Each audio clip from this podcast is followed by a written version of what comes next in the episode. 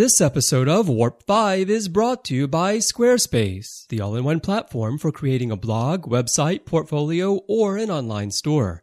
To create your own space, visit squarespace.com and save 10% by using offer code TREK8. And also by TrekFan. It's not just a fan club, it's an adventure.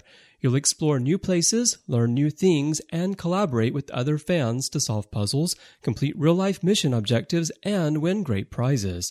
Don't miss out. Help move us toward the Star Trek future by visiting trekfan.org. Plus, if you'd like to support our programming personally, visit trek.fm slash donate to get our new alien badges and art prints featuring original illustration by Tobu Ushi.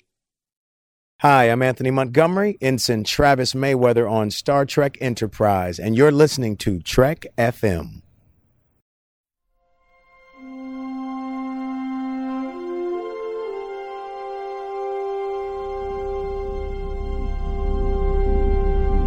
How we doing, Trip? Ready when you are. Prepare for warp. Course laid in, sir. Request permission to get underway.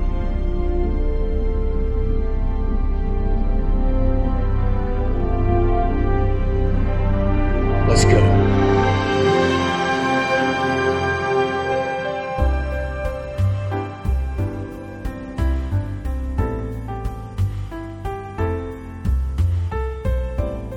Welcome, everyone, to another episode of Warp 5, our dedicated Star Trek Enterprise show. I'm Christopher Jones, and with me once again, as she is every single week, from that mysterious land down under, it's Kate Walsh. Hey, Kate, how's everything in Australia tonight? It's very mysterious in Australia tonight, almost mysterious, as mysterious as Phlox's menagerie. But um, yeah, um, I haven't actually been sleeping that well this week, but I'm hoping the uh, Vulcan neuropressure session I had this afternoon is going to help with that. Oh, it probably will. I guess those kangaroos have been keeping you awake, right? They have all that jumping around. It's really quite distracting. Yeah. You know, why didn't Phlox have a kangaroo in his sickbay? It's a mystery, really. I mean, you think of it. You've got the um, you've got the animal itself and all the uh, biological properties it may have had to offer, but you've also got the pouch, which would have been quite handy for storing all sorts of things. There's bloodworms, Exactly. eels, containers of broth. Who knows? No, That's what I was thinking. That pouch would be very, very handy. That's right, and they're quite good kickers too. So you get any intruders on board, and you can just set that kangaroo right on those intruders. You don't need to just rely on the bat at that point, do you? You've got you've got two kind of attack modes. Exactly. It's like Phlox has his own bouncer for sickbay. That's right. I like that idea. well, Kate, you know, I brought something special for you tonight to help you get through the show. Okay, I'm intrigued. Okay, it's it's a little nasal numbing agent because I, I noticed last week I noticed those points on your ears and I thought that you know maybe you might have a little bit of a Vulcan thing going on there, and so I thought you might need this tonight. Well, it's interesting that you should mention this, Chris, because I was actually thinking just the other day, given that we work so closely together, I really should be coming up with a nickname for you. And the one Oh, that no. came to mind most um, appropriately was Stinky. Why is that? Because I'm a human. that's that's right. Um, you know, and um, I've always been into self control, and um, so I've always kind of associated myself with a Vulcan. I've played a Vulcan on Star Trek Online, and um, you're obviously human, so there you go. Okay, well, it's a good point because, you know, T'Pol, she needed a nasal numbing agent when she first signed on to the Enterprise. And that's who we're going to talk about this week as we delve once again into a character analysis. And, you know, we, we're going to be covering the crew bit by bit instead of back to back week after week. And we did Archer and his part of Steel a few shows ago. And so his first officer seemed to be the logical next stop for us. That's right. And really, um, Enterprise, at least from my perspective, is very much defined by by three major characters being Archer, T'Pol, and Trip. Really is that triumvirate that reflects what we see in the original series. And so Um, in addition to that, we've also got the conflict that is defined through Archer and the Vulcans, and T'Pol being the Vulcan on his ship. So it's quite an interesting relationship, and it was quite logical then to look at T'Pol next and to see how she affects the series as a whole and the characters that she interacts with. Yeah, yeah, definitely so. And that just reminded me of something that I don't really have in the outline for tonight, but what did you think just before we get into the the meat of the show here? What did you think about that dynamic between Archer and T'Pol early on, where they kind of played that sexual tension a little bit, and you know I knew it was always there, but then they have that whole big thing there where you know Phlox is like really trying to psychoanalyze Archer and asks him how long has it been since you've been with a woman? And and then they have the the really great I love that that whole funeral scene for Porthos and everything that's going on. What did you think anyway about that dynamic of of Archer T'Pol, Captain First Officer, human Vulcan? He hates Vulcans. She hates humans pretty much. But yet they kind of played that up a little bit.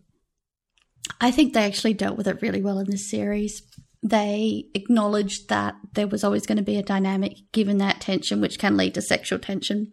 But they didn't overplay it, they didn't make it obvious. They dealt with it a couple of times in some subtle ways.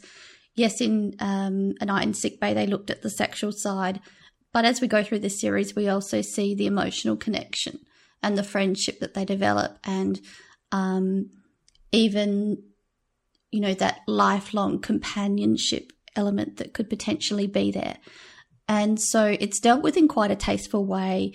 Um, and on the side, we get to see an actual romance explored with Trip. But yeah. they don't make it like a a threesome thing going on or any kind of. Um, Much to Phlox's dismay, he would have loved that. so I think it's dealt with quite tastefully. It, it, just acknowledges that that kind of thing is going to be there in a very close working relationship where you where yeah. there is um, attention and you slowly develop respect. That can happen. Well, I like also in Twilight how she wants to take care of him in that future timeline. And you can see that there's some feeling there, even though she mm. doesn't want to admit it. You can even see that after the timeline is restored and we're back into the current time frame. And also the just the final scene of the series where where she's fixing his tie and everything before he walks out to give the speech mm. in the, the very final scene of the series. You feel that from her as well towards him. So, anyway, that just popped in my head here.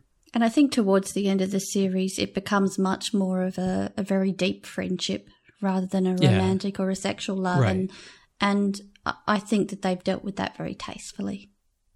Yeah, yeah, it was well done.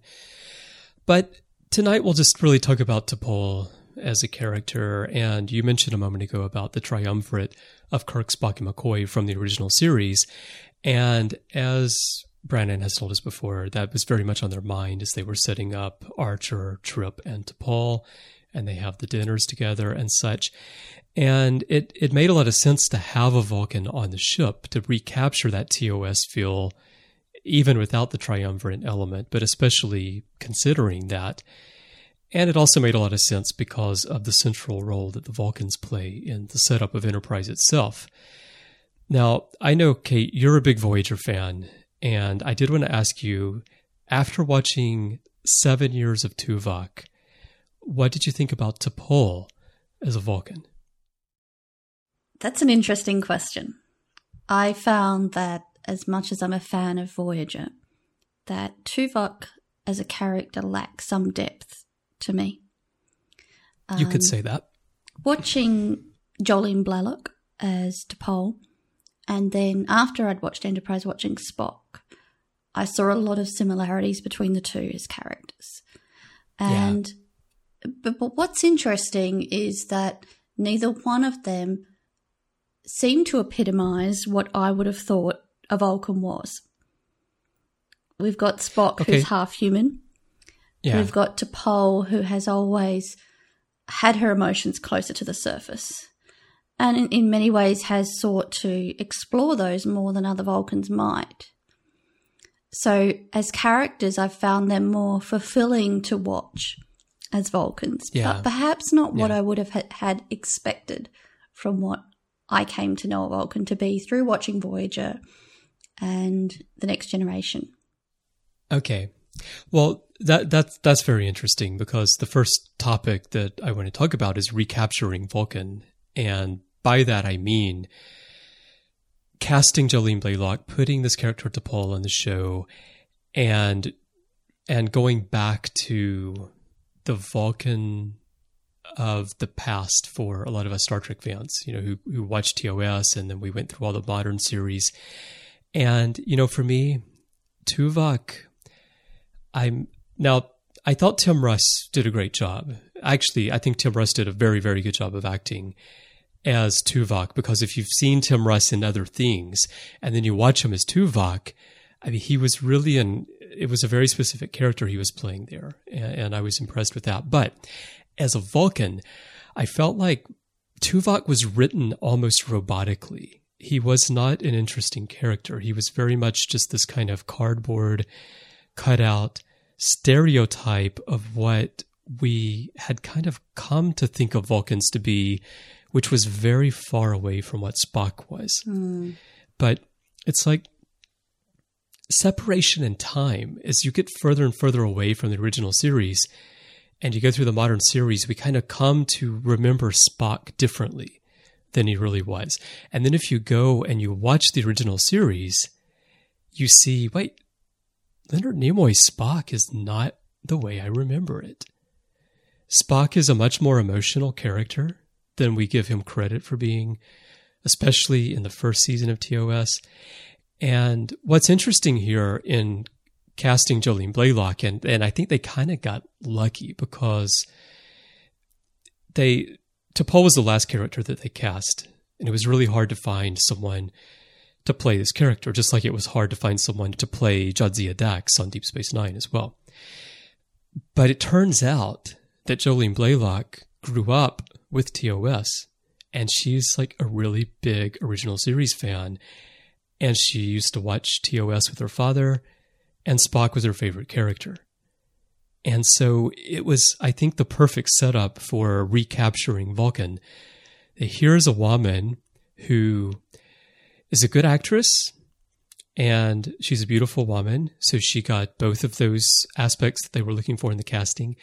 And she actually understood Spock. And I think she tuned out, like through TNG. She said she, she watched a little bit of TNG. You know, she really thinks Patrick Stewart is a wonderful actor. But she says at some point you kind of tune out. And so she wasn't really following the modern series. So I think that she was perfectly set up to recapture the original Vulcan feel. It's interesting. I think that if I look at her acting throughout the four series of Enterprise, at the start, she reminds me very much of the portrayal that we see of Tuvok.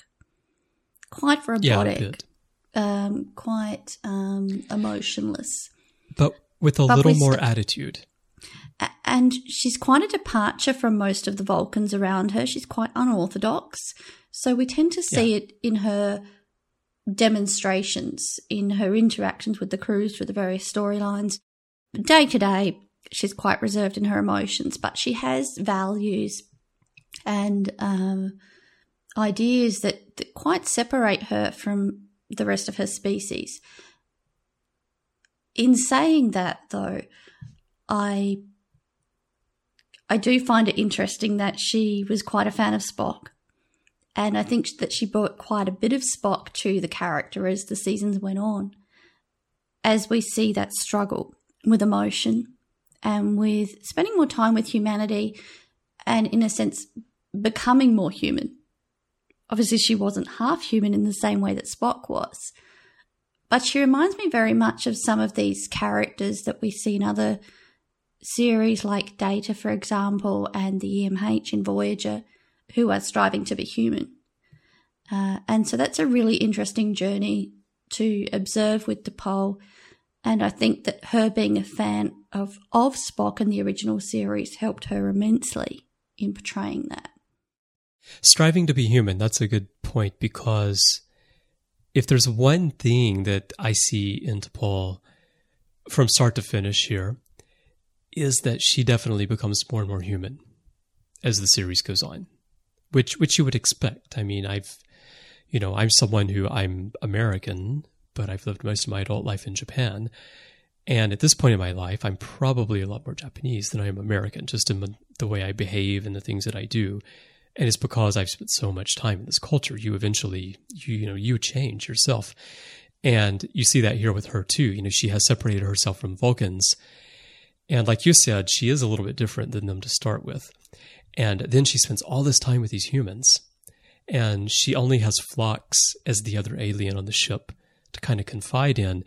Otherwise, she's with humans. And there's even that scene where in Broken Bow where Hoshi says something rude to her in Vulcan. And she says, I was instructed to speak English on this mission, and I would appreciate it if you do the same. And even there, you know, even language wise, okay, she's going to be speaking English at this point. I don't think they really call it Federation Standard in Enterprise. They just call it English. So, but but yeah, that's a good point. I think it's more than that with T'Pol, though. If we think back to conversations with her mother that we see in season four, where she says that T'Pol has always held her emotions close to the surface. And then we think of episodes like Fusion, where she leaves um, the security of the Vulcan environment and goes out and explores the bar out of curiosity and is drawn to humanity. There was always something in T'Pol that was very attracted to humans, and I suspect the emotion that defines humans. It's probably, you know, guests coming over to all those happening parties at the Vulcan compound. Oh, you know, she just.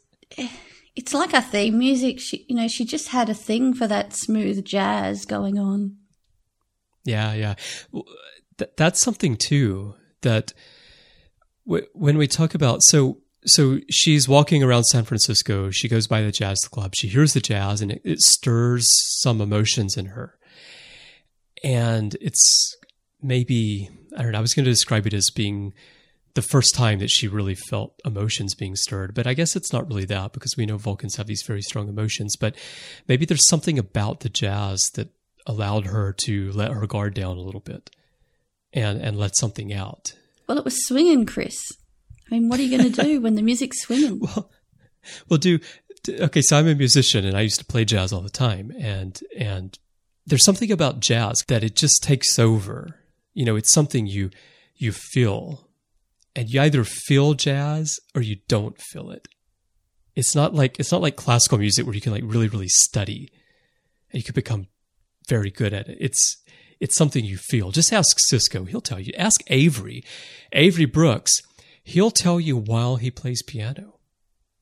He'll sing to you what it means to so, be. So, Chris, are you telling me that jazz you could single-handedly, with your jazz abilities, undermine the entire Vulcan population? See, now that's the thing. That's that is the thing that the Andorians never thought about if Shran, if he had been like Count Basie, if it had been Count Shran, they could have ended that whole conflict by just, you know, surround Vulcan with ships, and you don't need a drill, you know, like Nero had or anything. You just surround Vulcan with some ships, some loudspeakers, some giant space loudspeakers. Just blast some jazz down there. Well, I, and, I seem to remember land. a scene in Voyager where was it Harry and the the Two Tones, or I, I can't remember exactly what yeah, his yeah. band was called. Although they didn't quite win the audience over, it, it took the EMH really. to, to, do that Not job. Really. But you know, maybe it's different for each different alien population. I guess. Boy, we've really gone down a rat hole here, haven't we? So, but jazz and emotions, and, and that's what we see bubbling over with T'Pol as the series goes on more and more are the emotions. Uh, also, about the casting of Jolene Blalock. This is one thing that Brannon has said about her. Uh, one thing I did, I, I wanted to go back because I had forgotten a lot of this stuff. I have this huge archive of Star Trek communicator magazines and you know, Star Trek fan club magazines and stuff going way back, all the way back through the 90s and to, like the late 80s even. And I went and I pulled a bunch of issues from before Enterprise aired. And I looked to see like what were the interviews like? What did Rick and Brannon have to say about these characters, about the casting? What did the actors themselves have to say about this new journey that they were embarking upon. And one thing that Brandon said about Jolene Blalock is that he said that she is otherworldly and mysterious in real life. And that really translates well into the character. And when you were talking about her being different than the other Vulcans, you know, I think about that scene in Broken Bow when Archer comes in and, and the, the Commodores are there and the Vulcans are there and Soval is there. And then T'Pol speaks up the first time, and even there, you you feel like this. She's really different than these guys. She's she's not one of these old dudes here. Mm. And and what he's saying there about otherworldly and mysterious, you you do kind of get that vibe. Although in that that first scene that we see her, it, it does set up that tension very well. You know that she's different, but you also think, oh God, Archer's in trouble here. One thing that Brannon did say about the casting of Jolene, which I found quite interesting, is that they were looking for an actress who was striking. Yeah. Had an intelligence about her and was also a good actress. And that was very difficult to find. And so I think uh, we need to trust the process that they went through and and knowing that particularly given that she was in the very last group of people that they had read for them for this part. Yeah. That uh, that she was precisely what they were looking for from this role, and that it wasn't an easy task to cast that role. Yeah, that's why I, I feel like they really got lucky in mm. not only finding those aspects that they wanted, but finding someone who actually knew Star Trek on top of that and knew Vulcans and knew Spock and and such. Yeah, it's hard to find uh, actresses like that because the those types of actresses tend to be film actresses because they mm. can go and they can get these huge deals to do movies, and uh, you don't find those types of actresses as often on television, especially. I mean, like comedies, maybe something mm. like that. But but this kind of role, you know, playing a Vulcan is not easy. I think it's probably one of the most difficult races in Star Trek to pull off and make it work. We also know from things that Jeri Ryan has said that that some actors have that hesitation in joining Star Trek because of the fear of getting typecast, as well as that perception that they may need to commit for up to seven years based on the history yeah. of the past series. Well, and that's a real thing. I mean, getting typecast is a real thing, and it happens to not only Star Trek actors, but actors in other science fiction franchises as well. And uh, but some people are able to break out of it, and um, yeah, but I can understand that concern for sure. Okay, so let's talk about another thing, and this is an interesting thing here, and this is also something that Jolene Blalock said about T'Pol before Enterprise aired. Now, one of the magazines I pulled out had this great article about Jolene Blalock that was written by our friend Larry Nemecek. And this was before the show aired, and he was talking to Jolene. And she had some interesting ways of describing the character. One thing that she said was she called T'Pol austere yet sensual. And she said T'Pol is feline in her movements. She's diplomatic with her words. She's dry. And so, right there, we have three different descriptions of how this character is being played. Okay, so feline in her movements. I guess that's her sensual part, right? Of course, then we get to see that in the decon chamber and such. She's diplomatic with her words. Okay, I'm not positive if I agree on this or not. She's dry. She's definitely dry in the first season. What do we think about how T'Pol came off on screen? And starting with the first season?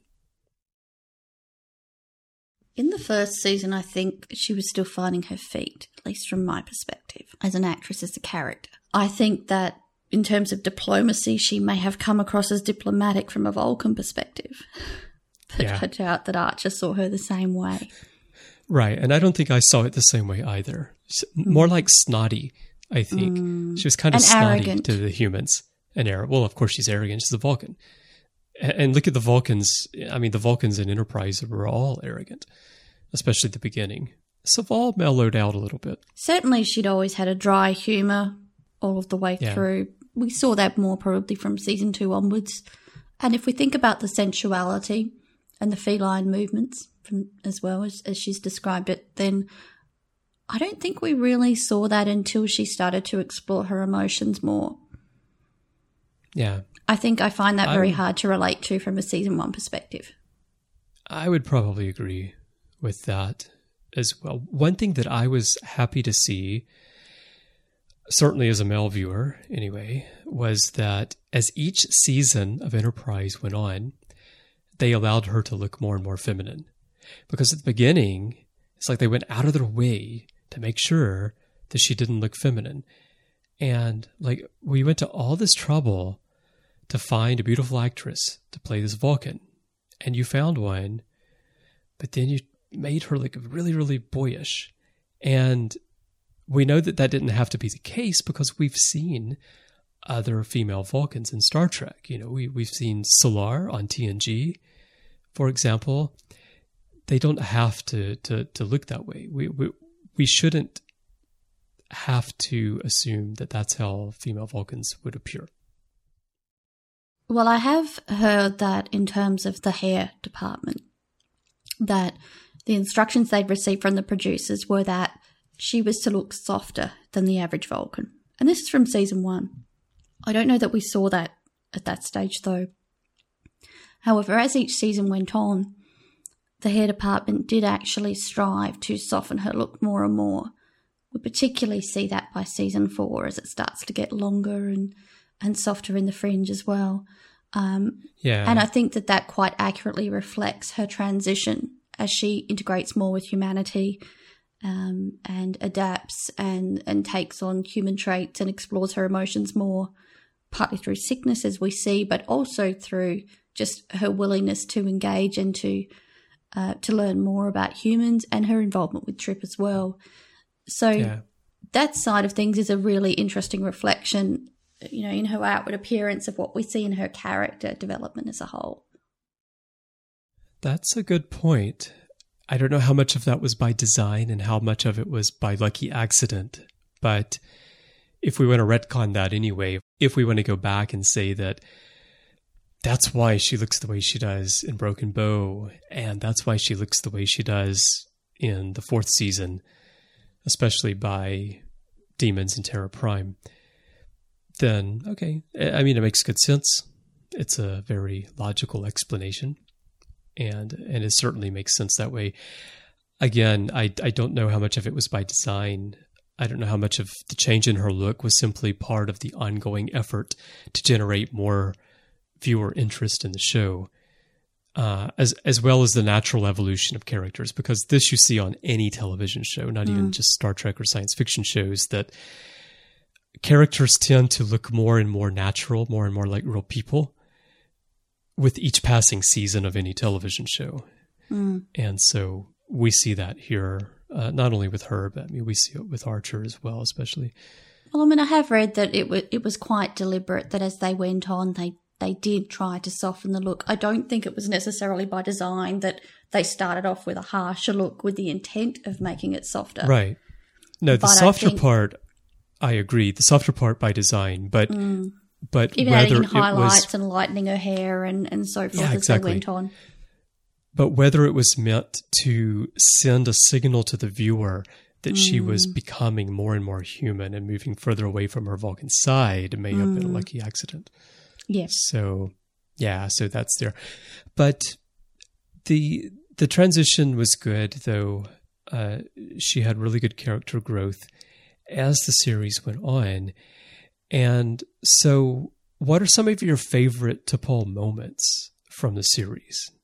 Do you have anything that really jumps out at you as just something she did that was very memorable? One of my favourite T'Pol episodes is Similitude, where we start to see the true nature of her feelings with Trip, yet we're also experiencing it in relation to a, a duplicate of Trip. And it's quite a complex storyline in general, that episode, but that interaction with Sim is quite complicated and it, it leaves a lot of questions in the mind of the viewer. And we really get to see a softer side of T'Pol. It would have been quite easy for her to dismiss Sim's feelings as purely being um, a replicate of, of what Trip had experienced, yet she treated him as an individual and his experience and his emotions as his own. And so for me, that's actually a personal favourite moment for me because we see T'Pol allow herself to be vulnerable. I think that's part of her growth as well, because an average Vulcan would have just taken a completely logical approach to that, right?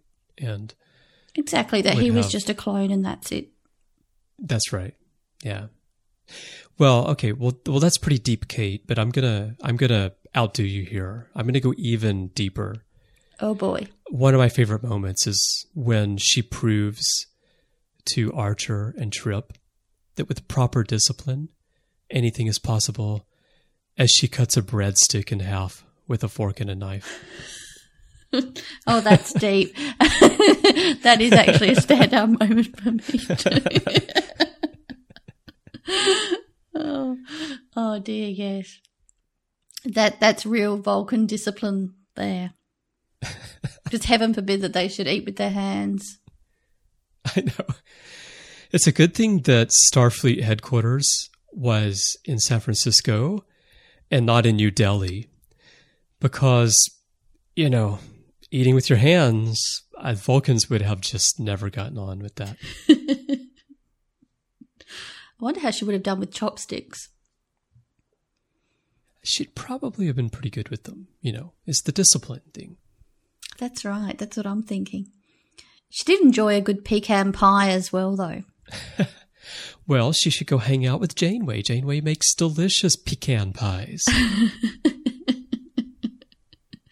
so, do you have trouble with chopsticks, Kate? I'm actually not too bad with chopsticks. I don't think that my technique is entirely traditional, but it does the job.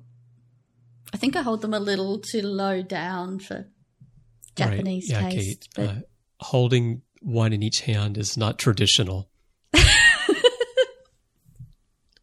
Okay, so another one of my favorite T'Pol moments isn't even a T'Pol moment. And I'm referring here to Carbon Creek. Oh, yeah. And T'Pol's, I believe it's her great grandmother. Well, she calls her her foremother, but I guess it was, I mm. think it's supposed to be great grandmother. Yeah. Yeah. And of course, we owe completely to, T'Pol's great grandmother the Velcro running shoes of the 1980s. Without her, we would have been lost. Isn't that a great scene where she walks in and, and you think, what is she going to give him? She's going to pollute the timeline. She's going to change the future. Well, she did change the future. What is she going to give him? Is it going to be is it going to be Tang? Nope, it's not Tang. It's something Is else. Is it going to be like an iPod in the future? it's not an iPod. It's Velcro. that was a fantastic scene. Yeah, and as I said, it's not technically T'Pol, but it's amazing how much she looks like her ancestor. She really does. Just a spitting image. T'Pol, to mirror, spitting image of one another one could be mistaken for thinking it was T'Pol. Well, you know, I'm going to go with another moment. I'm going to be really serious again. And actually, this is a moment where I think it shows how she's embracing humanity a bit and she's changing. And it's just those moments when they have the movie nights where she starts to get annoyed at Phlox for talking throughout the entire movie. Oh dear, the movie nights. You've got to love that, and and and I particularly love the scene where T'Pol goes to watch uh, Frankenstein, and she's even going to recommend it to Ambassador Soval because it's a perfect illustration of what Vulcans went through during first contact. See, she does have a sense of humor. Who says Vulcans don't have a sense of humor? There's so much great humour through uh, T'Pol in Enterprise. And not to forget how much she was looking forward to Bride of Frankenstein. She actually does That's come to love movie nights. She does, because she's becoming more and more human. All right. Are there any other moments that stand out that you want to mention here? I would mention Vulcan neuropressure, but Well, You know, I that knew you were going to mention that. could go somewhere we just don't want it to go, so I might just leave it there. So let's talk as a last major item. Let's talk about the evolution of T'Pol, because as I mentioned earlier on, the T'Pol who we see in Broken Bow and the T'Pol who we see in These Are the Voyages. And for the purpose of this discussion, yes, I will consider These Are the Voyages to be the final episode of Enterprise, even though, as you know, I don't actually consider it to be the finale of the series. But that scene, which I already mentioned, when Archer is getting ready to walk out to the chamber, you know, at the founding, that that interaction between T'Pol and Archer behind the scenes, I, I think really highlighted who T'Pol had become. Uh, you can see her emotion coming through, and she's just not at all. And it's Archer and T'Pol together, just like Archer and T'Pol are together in Broken Bow, in that scene where they have Klaang in the, the little medical room there. And because the situations are, are kind of similar that they're together, you can really, really see how much she's changed. And and Archer's changed too, but not not nearly as much. I think the wonderful thing that we can see through comparing those scenes is the friendship, and it's quite a deep friendship that has developed. There's a trust. Uh, you know, she has supported Archer throughout the series in times when they thought that she would completely go the Vulcan way with things, and yet she supported him and his captaincy and his decisions. He placed her in charge of the ship at times. He supported her when she needed it in the episode The Seventh. And so we get to the end of the show as a whole, and there's a very deep friendship and a trust. There's obviously that alternate universe stuff as well, which which doesn't transfer through, but there's quite a deep connection there. And and as we discussed earlier, it, at this stage, it's not actually sexual; it's entirely um, platonic, but it's very deep. And we see that they've come to rely on each other and trust and respect each other. And the thing that this this says to me is it really sends a message of hope and it lays the foundation for looking forward to the Federation and establishing these legitimate partnerships where we start off with humans and Vulcans having this animosity towards each other, and at the end, you know, tho- those two characters represent where we can go moving forward. Yeah, exactly. And you know, I I was thinking about how she gets from there to here. I, I sound like I'm quoting the theme song, don't I? It's been a long road. It's been a long road for T'Pol. But th- there were a lot of things, you know, before before Enterprise started, the events of the series started. T'Pol's quite old. You know, T'Pol's always trying to figure out early on how just how old are you? So he wants to know.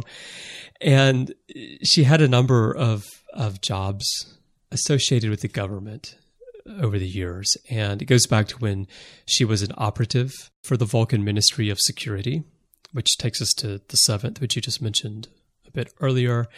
She also served on the she served on a ship called the Seleya, which was p- operated by the Vulcan High Command's Science Council. And she was the deputy science officer, and she also worked with the Vulcan military. And then she went to Earth. So 2149, she went to Earth and she worked together with Soval. Uh, she was an ambassador of sort, not the ambassador, I guess, because that was Soval, but she worked there with him. And all these things were like very structured within like the good Vulcan, you know, representing Vulcan and fulfilling the role of the government, the military, and such.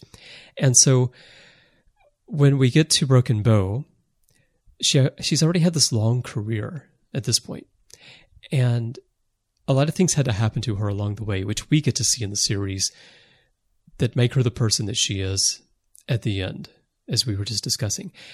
And there were a lot of little moments along the way, but there are also some big moments. And actually, I outlined seven what I consider key moments for T'Pol as a character. So tell me what you think about these. The the first one on my list is P'Jem and everything mm-hmm. that happened at P'Jem. And I feel like there that when they go down to the monastery at P'Jem, at that point, she's still very much the good Vulcan. You know, everything that the High Command says is true. Of course, there's no spy facility here. You know, it's it's no big deal. We have to respect the monastery. But after what happened there, after she finds out that there's this hidden complex underground, and especially after the High Command decides to make her the fall guy, or as I call it, the falcon, for what happened there. And they they blame her and they recall her to Vulcan. And I think that's the first moment where she really starts to question everything that she's believed up to that point. And it's a it's a transitional moment for her. Well, not only that, but she actually she doesn't hesitate in handing over her tricorder to Shran when Archer asks her to yeah. when they discover that yeah, it is in fact a spy facility. Her ideals are very much based in what she thinks is right rather than what the high command is going to say that she needs to do, mm-hmm. just as a rule. She has a very strong sense of morality of her own. And I think that's the start of kind of this transition for her. And then another one is, you know, this whole thing that the Vulcans have about time travel being impossible. And she really tried to stick to that for a long time. And, you know, she didn't believe all the Crewman Daniel stuff. It's just not possible. There's no way that you went to the 31st century. Jonathan, no way. But finally, in Carpenter Street, when she actually ends up back in the past with Archer, she has no choice but to admit that mm-hmm. time travel is real. And so that's another situation where she has to admit that, yeah, okay, it, it's this isn't this isn't true. What I've believed all this time isn't true. And so I see that as another moment where she's becoming more comfortable questioning the Vulcan heritage that she has and becoming uh, more balance, I guess, between these two cultures that she's finding herself caught between. And it's interesting to me that that is one of the ideas that she holds on to for probably longer than anything. And why? I don't know. It it reminds me how, you know, we all have these things that we believe mm. that aren't necessarily true, but we like cling to them. We're determined mm. that it's true and of all of the the socio-cultural ideas that she could have held on to time travel it was a scientific idea. And archer was was trying to present her with evidence to the contrary. She just wouldn't be open to it and, and that's a scientific principle that you thought she might have been open to is, is exploring new evidence. I guess for vulcans time travel is kind of like climate change for humans of today right? Some people just will not believe that it's real, despite the overwhelming evidence. There you go. so the next thing on my list is Pa'nar syndrome. Because she encounters these Vulcans who have chosen another path, she contracts this disorder. And during the process, she has to have an experience with heightened emotions she has to do something that's considered taboo within her culture. And then she sees how her people, her government, is intentionally avoiding letting people know the truth about Pa'nar syndrome, the fact that it could be cured, and and she has to question then, I think, the the validity of everything that she's been taught and that she has been serving up to that point. it it almost seemed to me that, that she had a, a very strong moral perspective even before then that she was loath to condemn any one group regardless that you know these are these are, are personal values that she brought into the situation and that you know she never would also have sacrificed someone else just to put herself in a better situation so there are a lot of values coming in there that that weren't just related to Pa'nar syndrome that she's very open minded, that she will fight prejudice in all of its forms. And this was just another one of those. In a way, amongst these very different Vulcans of Enterprise, she was displaying more of the principles of Vidic that we know come later on. Mm. For well, well that they had, but then which resurfaced later on. You know, as we find out the whole background behind that as the series goes on. So, okay, the next one that I have on my list, and of course, I'm I'm building here, right? Like each one of these changes her, and then it changes her more, and it changes her more. It keeps driving her towards who she is by the end of the series. And the next one on my list is her addiction to Trellium D.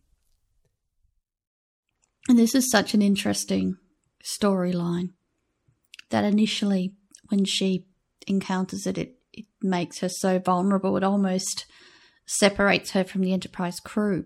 Yet she's still drawn to the effects of of it allowing her to experience emotions and finds a way to safely inject these small amounts of uh, Trellium D into her bloodstream and eventually develops an addiction to that.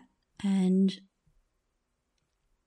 in some ways, it has actually enabled her to become the person that she is because we see that it opens her up to her experiences with Trip. Yeah. But ultimately, it becomes detrimental to her. It jeopardizes her health. Um, but it does change her forever. It does alter her brain chemistry and her ability to suppress emotions in the future.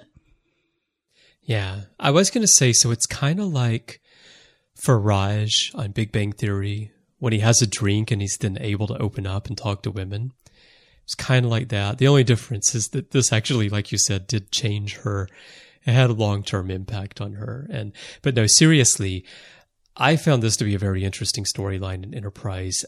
I really liked the fact that they were willing to take a major character and essentially make them a drug addict mm. and explore what that means for someone to become addicted to to hide it from their friends mm. and their family and then to recover but there are always some lasting repercussions to that mm.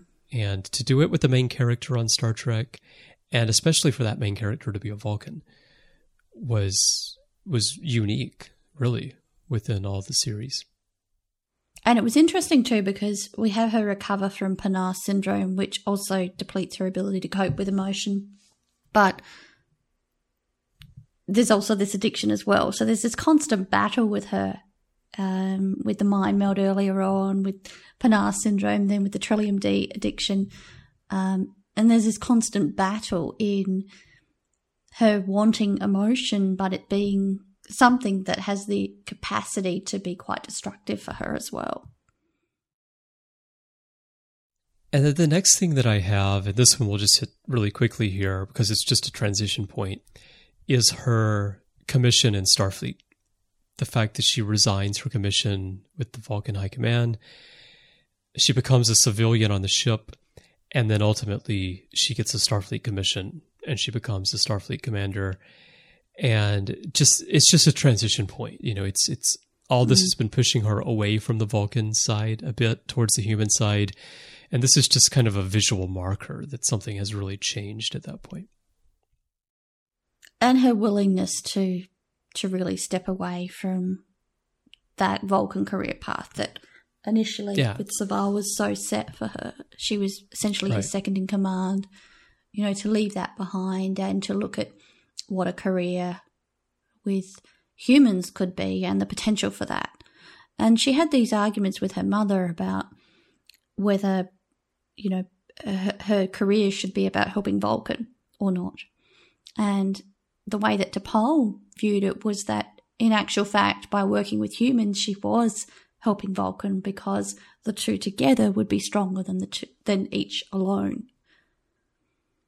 It's only logical. She had a very Precisely. good point there. Well, that brings me to the next item, actually, which is the Syrrannites and the death of her mother. Because as you talk about the debate she had with her mother, and we know that her she didn't have the best relationship with her mother at all times, which is something you know I can certainly associate with.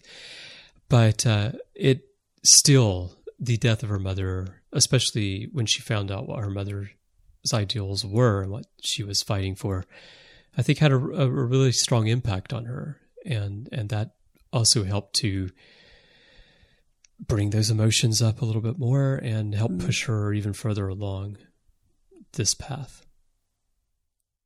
I think it was quite interesting as well that her mother had also chosen an alternative path to the traditional Yeah. Vulcan um, way of doing things at the time, and that although they had had tension, um, her mother had originally been an academic and had lost her job because of T'Pol, um, that they were able to reconcile through those differences, and they were able to say, you know, maybe we're both looking for similar things here.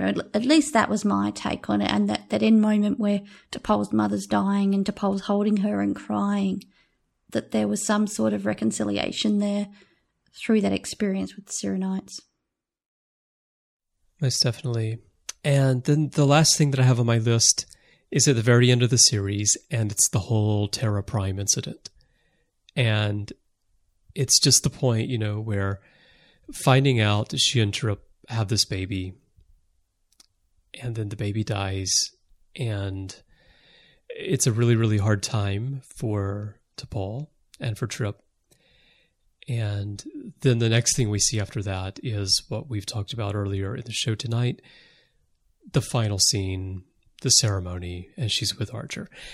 And and that came right on the heels of the tragedy, you know, of the death of their child and and she's there for Archer and I think it's just the completion of, of that journey. And so she really try if you really stop and think about it, like I often feel that the character that stands out in my mind as being a character that had one of the greatest character arcs in Star Trek is Kira on Deep Space Nine, where she started and where she ended up.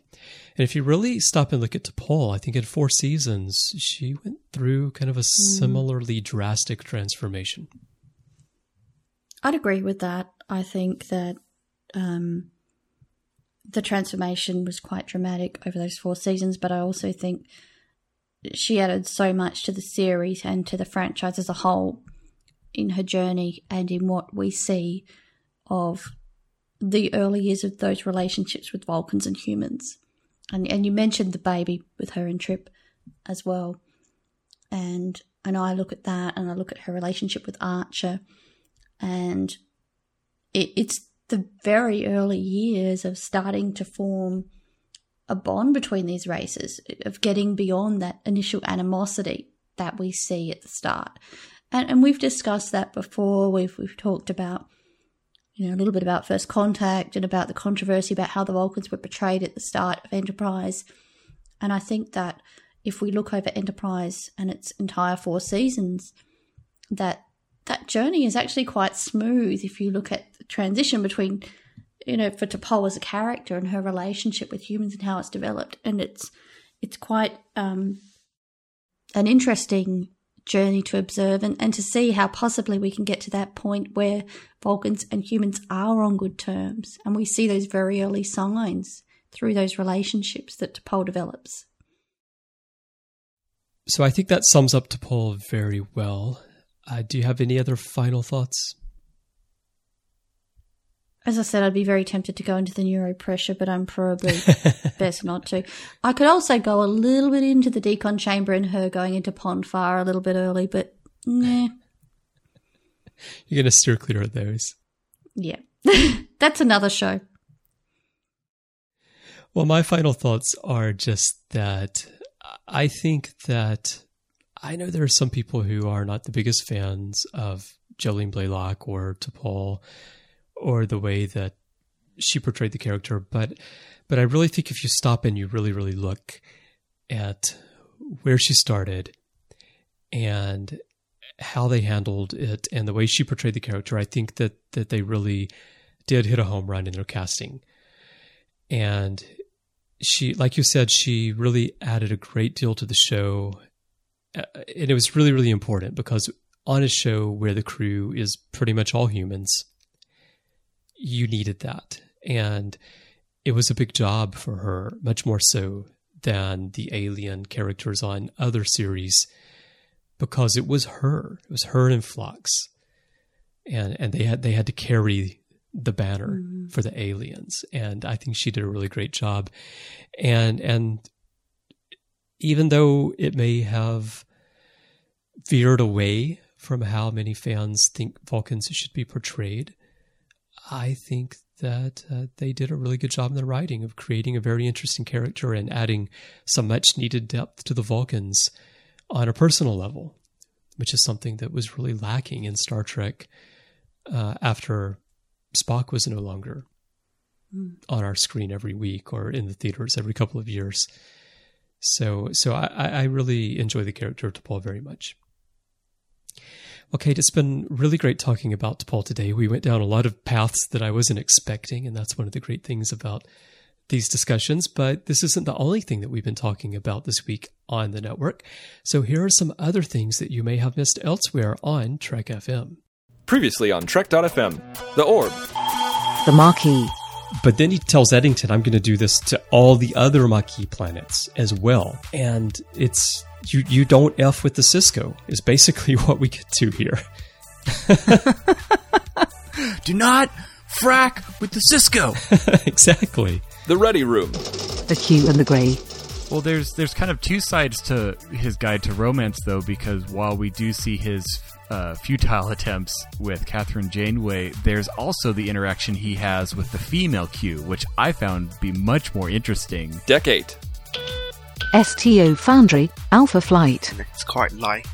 The main thing is you get to fly around, test your flying skills, and test your ability to withstand Hold combat. I think we failed in that sort subject. but let's just ignore that. To the journey! Life on Voyager. Well, I'm just saying Whoa. there was a certain, you know, there was a time period when the Doctor was, you know, like a Ken doll. So that's all I'm saying. I would not be a Ken doll. Let's put okay. it that way. Commentary: Trek stars. A stir of echoes. And it's almost like, in a lot of ways, it's kind of like the way Unbreakable is structured, where he completes his arc and there's still this thing left over. Warp 5. Inside Phlox's sickbay. Once Porthos had been Im- immersed in that uh, broth, it almost became like a master stock. Trek news and views. Trip Tucker. Some of those people are going to be like Trip. Some of those people are going to be completely driven by and influenced by that childlike sense of, I just want to see what's out there. Literary Treks. Star Trek reference books. Now, Philip, do you have these spread out? So, like in your workshop, are you trying to actually recreate a life size replica of the Enterprise D? And what do your neighbors think about that? And that's what else is happening on Trek.fm. So check out all these shows. We have new Trek talk for you every day of the week. Some days we even have two shows for you, and you'll find them all on iTunes, on Stitcher, TuneIn, Windows Phone, Zune, Xbox. You can stream them from the website, download files from the website. Just about everywhere you get your shows, you'll find Trek FM. We're like Shran. We're like Jeffrey Combs. We're everywhere. So just visit trek.fm slash PD for podcast directory to get all the links. Now, Kate, we've been very fortunate the past couple of weeks to have some reviews to share with everyone from iTunes. And uh, this week, apparently, we are doubly fortunate. We are doubly fortunate. We've received two five star reviews in the US iTunes store this week. The first was from a listener by the name of Graboids, and uh, he's left, a, or he or she has left a wonderful review, which I'm going to read out a little bit of it for you nothing uh, egotistical in this at all, but they've said that the hosts are engaging and their approach to the series should appeal to both hardcore fans as well as new viewers who may be watching the series for the first time since it began streaming on Netflix. And Chris, they've also uh, mentioned that the production values of the podcast are top notch. The sound is crisp and sound bites are also great. And they've said that it's one of the best podcasts going, so that's great feedback. Um, given that there are only five shows into it as well, they would be wanting to listen to episode six because we've also received a fantastic review, another five star review by a listener called the Mike Jones Life, who has been particularly keen on our interview with Doug Drexler, which was episode six of Warp Five. They've said that after listening to the interview with Doug, they really want to give Enterprise a second chance. They've thoroughly enjoyed the interview and his insights into the industry. And, and Doug really was a fascinating listen, wasn't he, Chris? He really was. He was so much really fun, was. and he gave us so much uh, information, not just about enterprise, but about the next generation and about the industry as a whole. So that was great to listen to. We've also received a lot of feedback in general from listeners on Twitter, on Facebook, on the website, and I thank you all for that. It's great to hear your thoughts. Um, the interview with Doug has been very popular, but we've also received a lot of great feedback about the episode from last week, which where we spoke about Phlox's sick bay, and uh, it's great to keep hearing what you've got to say about the show. So thank you very much. Yeah, thanks everyone for the feedback, and thanks Graboids and the Mike Jones Life for those reviews in iTunes. And I have to say, Kate, I think the Mike Jones Life, that sounds like it would be a really great sitcom. It does, doesn't it? it almost sounds a little bit like, uh, you know, the uh, the current decade version of Everybody Loves Raymond. Yeah, everybody loves Mike. I like it. So thanks again for all of those. And if you enjoy the show, please drop by iTunes and leave us a star rating and a written review. We'd love to hear from you, and it does help other Enterprise fans find the podcast as they search in iTunes. Also, if you'd like to send us a message via other channels, there are a number of ways you can do that. You can go to our website at trek.fm slash contact. There's a form there. Choose to send to a show and choose Warp 5, and that will come to Kate and me by email. If you'd like to send us a voicemail, it's very easy to do that as well. Look at any page on the website. Look along the right hand side. You'll see a tab that says send voicemail. If you click that, a box will appear. You can use your webcam's microphone to record a message for us, and you can upload it to us as an MP3 file right there from the website. Also, if you'd like to talk to other listeners, you can do that by going to trek.fm slash forums. There's a section there for Enterprise, and there's one for Warp 5, and you can join in a big conversation. And uh, some of the Trek FM crew are there as well as are Kate and myself. If you're on Facebook, you'll find us at facebook.com slash trekfm. And, you know, we're always on Twitter where we tweet away night and day about Star Trek, and that's under username trekfm. Now, Kate, what if people would like to look you up personally? Where should they go? Well, I certainly tweet night and day, perhaps a little bit too much. And you can catch me on Twitter at Kate is great okay. Send me an at reply. Let me know you're a listener of the show, and I'll follow you back, and we can talk about Warp 5 or Enterprise anytime you like. All right. And, and you also talk about bats and moonhawks and everything I do. Right? I, I had a bit of a conversation about Porthos today. I'm, I'm quite adept at, at dog barking, so if you want to join in that conversation too, feel free. Right. But on Twitter, it's just you typing bark, bark, bark. And the occasional arf. Occasional ARF, yes. Well, if you would like to find me, you can find me on Twitter as well. My username is C Brian Jones. That's the letter C and Brian with a Y. You can find me pretty much everywhere in social media under that same username, and you'll also find my personal website under that name at cbrianjones.com, where, believe it or not, I do talk about things other than Star Trek. And with college football season coming up, there will be a bit of that there as well. So uh, check that out if you're interested. Elsewhere on the network, you'll find me on two shows each week that I do with Matthew Rushing. On Sundays, we do Literary Treks, where we talk about Star Trek books and comics. And on Mondays, we do The Orb, where we talk about Deep Space Nine very much in the same way we talk about Enterprise on this show. And also on Tuesdays, you'll find me on The Ready Room, where we talk about all five live action Star Trek series, as well as the movies and sometimes other special topics. And I'm joined by my fellow co hosts from all around the Trek FM network, as well as other guests, as we take a fun look at news and a fun and serious look at various episodes. So check that out as well. Also, Kate, before we let everyone go, we'd like to ask you to please support our sponsors for this week's show. Your support of our sponsors is very important to making it possible for us to bring Warp 5 and all the other Trek FM programming to you each week. First, there's Squarespace, the web's best hosting and CMS that makes it simple for you to create a beautiful blog, website, portfolio, online store, really anything else you can imagine. Trek FM is built on Squarespace. My personal website, my company website, client websites. I really love Squarespace, I have to tell you. I've been using them for six years, and I would love for you to try them out for yourself absolutely free. Create your own space today. Go to squarespace.com, get a 14 day free trial, no credit card required. And the whole thing starts when you do sign up, it starts at $8 a month. Very economical. And using our offer code TREK8, you can save 10% off that for the lifetime of your account. So please support Squarespace and support Trek FM. Go to squarespace.com and we thank them for their support of Warp 5. Also, please visit trekfan.org. Now, Kate, I know you like to talk about the Decon Chamber, but you like to talk about all kinds of Star Trek things, I think, as well, right? I certainly do. You can't shut me up, Chris. I know I've tried, it just doesn't work. Well, if you're like Kate and no one can shut you up about Star Trek, I think you need to go to trekfan.org because, in addition to talking about Star Trek, you can actually collaborate with other fans to turn your love for Star Trek into something that can help us move towards that Star Trek future.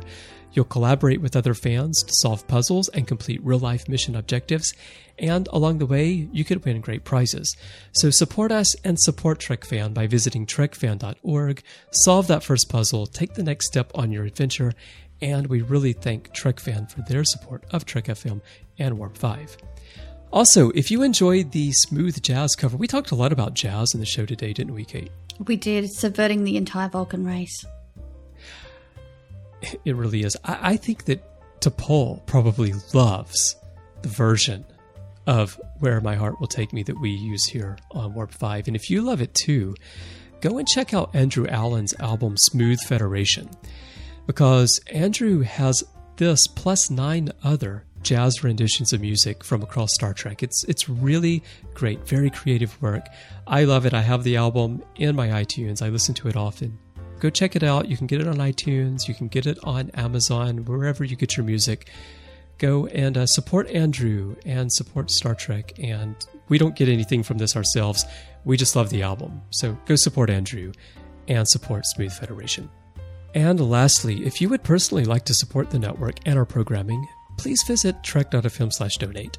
We have eight alien themed badges and art prints as a thank you for your contributions.